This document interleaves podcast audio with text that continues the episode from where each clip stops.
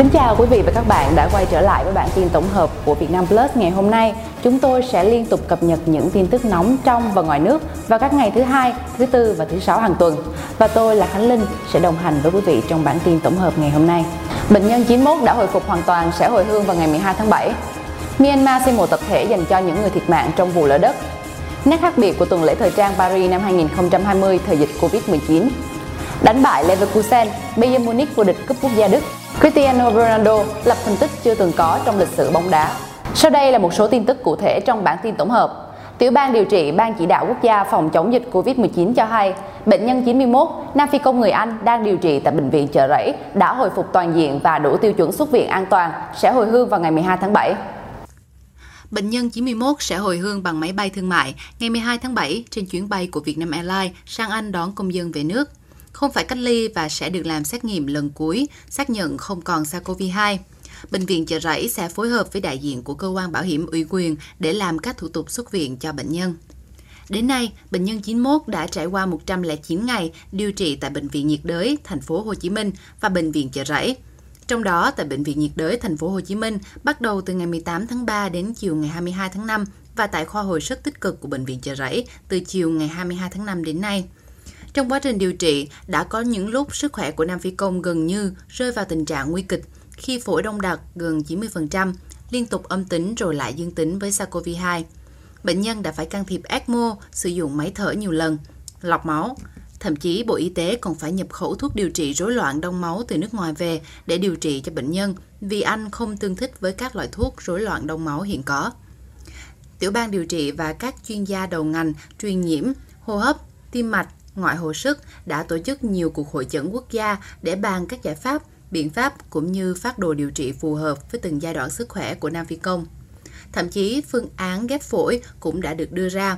Tuy nhiên với sự nỗ lực, nhiệt tâm của các y bác sĩ, sự hỗ trợ 24 trên 24 của các chuyên gia từ xa, sức khỏe Nam Phi Công đã tiến triển ngoạn mục, phương án ghép phổi đã không phải thực hiện. Sau đây là tình hình thế giới trong những ngày qua. Trong hai ngày qua, hơn 100 nạn nhân thiệt mạng trong vụ lở đất tại vùng Hapkan thuộc bang Kachin của Myanmar đã được chôn cất trong các ngôi mộ tập thể. Hàng chục nạn nhân khác được hỏa táng theo nghi thức của Phật giáo. Lực lượng cứu hộ đã tìm được 171 thi thể trong vụ lở đất nghiêm trọng nhất từ trước đến nay tại Myanmar. Tuy nhiên, số người thiệt mạng dự kiến còn tăng lên do vẫn còn nhiều người đang mắc kẹt dưới lớp bùn đất dày đặc.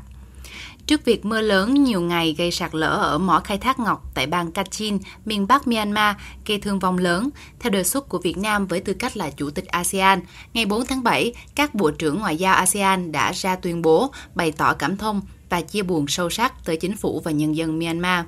Chia sẻ với Myanmar trong thời điểm khó khăn hiện nay, các nước ASEAN một lần nữa khẳng định tình đoàn kết cũng như cam kết sẵn sàng hợp tác, hỗ trợ Myanmar – đồng thời tin tưởng rằng Myanmar sẽ nhanh chóng khắc phục hậu quả và vượt qua thảm họa nghiêm trọng này.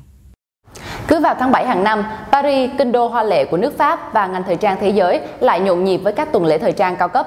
Năm nay, tuần lễ thời trang Paris năm 2020 thời dịch Covid-19 mang những nét vô cùng khác biệt. Năm nay không khí có vẻ trầm lắng hơn rất nhiều và Paris khoác lên mình tấm áo mới do đại dịch Covid-19 ập đến.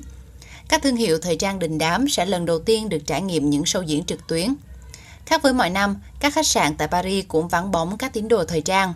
Các sảnh chính cũng không còn được trang hoàng lộng lẫy thành các sàn diễn thời trang như thông lệ. Năm nay, các nhà thiết kế của hàng loạt thương hiệu đình đám từ Christian Dior tới Chanel hay Valentino lại đang gấp rút chuẩn bị cho các bộ sưu tập và các show diễn thời trang trực tuyến sẽ diễn ra từ ngày 6 tới ngày 8 tháng 7. Không quá ồn ào và hào nhoáng, các show diễn trực tuyến cũng hứa hẹn mang lại cho các nhà thiết kế người mẫu, giới phê bình và các tín đồ thời trang những trải nghiệm mới mẻ về một đời sống thời trang hoàn toàn khác lạ. Các tuần diễn thời trang thường mang về cho Paris nguồn thu khổng lồ lên tới 1,2 tỷ euro, khoảng 1,35 tỷ USD mỗi năm. Dù vậy, nhiều người vẫn lạc quan vì giai đoạn gián đoạn do dịch bệnh này có thể khơi gợi cảm hứng cho các nhà thiết kế hướng tới những trang phục và chất liệu thân thiện hơn với môi trường. Dự kiến các show diễn thời trang truyền thống sẽ trở lại với Paris trong tháng 9. Giành chiến thắng tưng bừng 4-2 trước Leverkusen ở chung kết, Bayern Munich cũng đã chinh phục thành công chức vô địch cúp quốc gia DFB Cup mùa này. David Alaba, Serge Gnabry và Robert Lewandowski đã thay nhau lập công để giúp Hùng Xám đăng quang. Đây cũng là chức vô địch cúp quốc gia Đức lần thứ 20 trong lịch sử của Bayern, kỳ tích mà không biết bao giờ mới có đội bóng nào có thể sang lấp. Đáng chú ý, đây đã là lần thứ 13 hầm xám xứ Bavaria hoàn tất cú đúp danh hiệu, bao gồm Bundesliga và DFB Cup. Chiến thắng trong trận chung kết cúp với Leverkusen, huấn luyện viên trưởng 55 tuổi của đội bóng thành Munich hiện đã giành cú đúp của Đức cả với tư cách cầu thủ và huấn luyện viên, cũng là người Đức đầu tiên có được thành tích này. Trước đây chỉ có Nico Kovac đã thành công khi làm điều đó năm ngoái, cũng với Bayern Munich là một người Croatia. Với danh hiệu này, đoàn quân của huấn luyện viên Hansi Flick giờ đây đang có cơ hội rất lớn để tái hiện cú ăn ba lịch sử mà Bayern dưới thời Jupp Heynckes từng làm nên cách đây 8 năm. Sau khi lên ngôi tại FDB Cup, Bayern sẽ có hơn một tháng để nghỉ ngơi trước khi bước vào mặt trận Champions League, nơi họ sẽ đối đầu với Chelsea ở trận lượt về vòng 1-8. Cristiano Ronaldo một lần nữa khiến bóng đá thế giới phải ngã mũ khi thiết lập nên kỳ tích chưa từng có trong lịch sử. Trong trận thắng 4-1 của Juventus trước Torino, Ronaldo tiếp tục tỏa sáng với siêu phẩm đá phạt thành bàn, qua đó nâng tổng số bàn thắng của anh ở Serie A mùa này lên con số 25. Thành tích này giúp chân sút người Bồ Đào Nha trở thành cầu thủ đầu tiên đạt cột mốc này tại Serie A kể từ khi huyền thoại Omar Sivori làm được điều tương tự ở mùa năm 1960, năm 1961. Không chỉ có vậy, Ronaldo còn lập nên kỷ lục vô tiền khoáng hậu khi trở thành cầu thủ đầu tiên cán mốc 25 bàn thắng trong một mùa giải tại ba giải đấu hàng đầu châu Âu là Premier League, La Liga và Serie A. Trước đó, trong sự nghiệp của mình, Cristiano Ronaldo từng ghi được 31 bàn thắng tại Premier League năm 2007-2008 khi thi đấu cho Manchester United và có đến 9 mùa giải làm được điều này trong màu áo của Real Madrid ở La Liga. Hiện tại Ronaldo đang còn kém Robert Lewandowski 9 bàn trong cuộc đua danh hiệu chiếc giày vàng châu Âu. Tuy nhiên, anh còn 8 vòng đấu nữa để nâng cao thành tích của mình.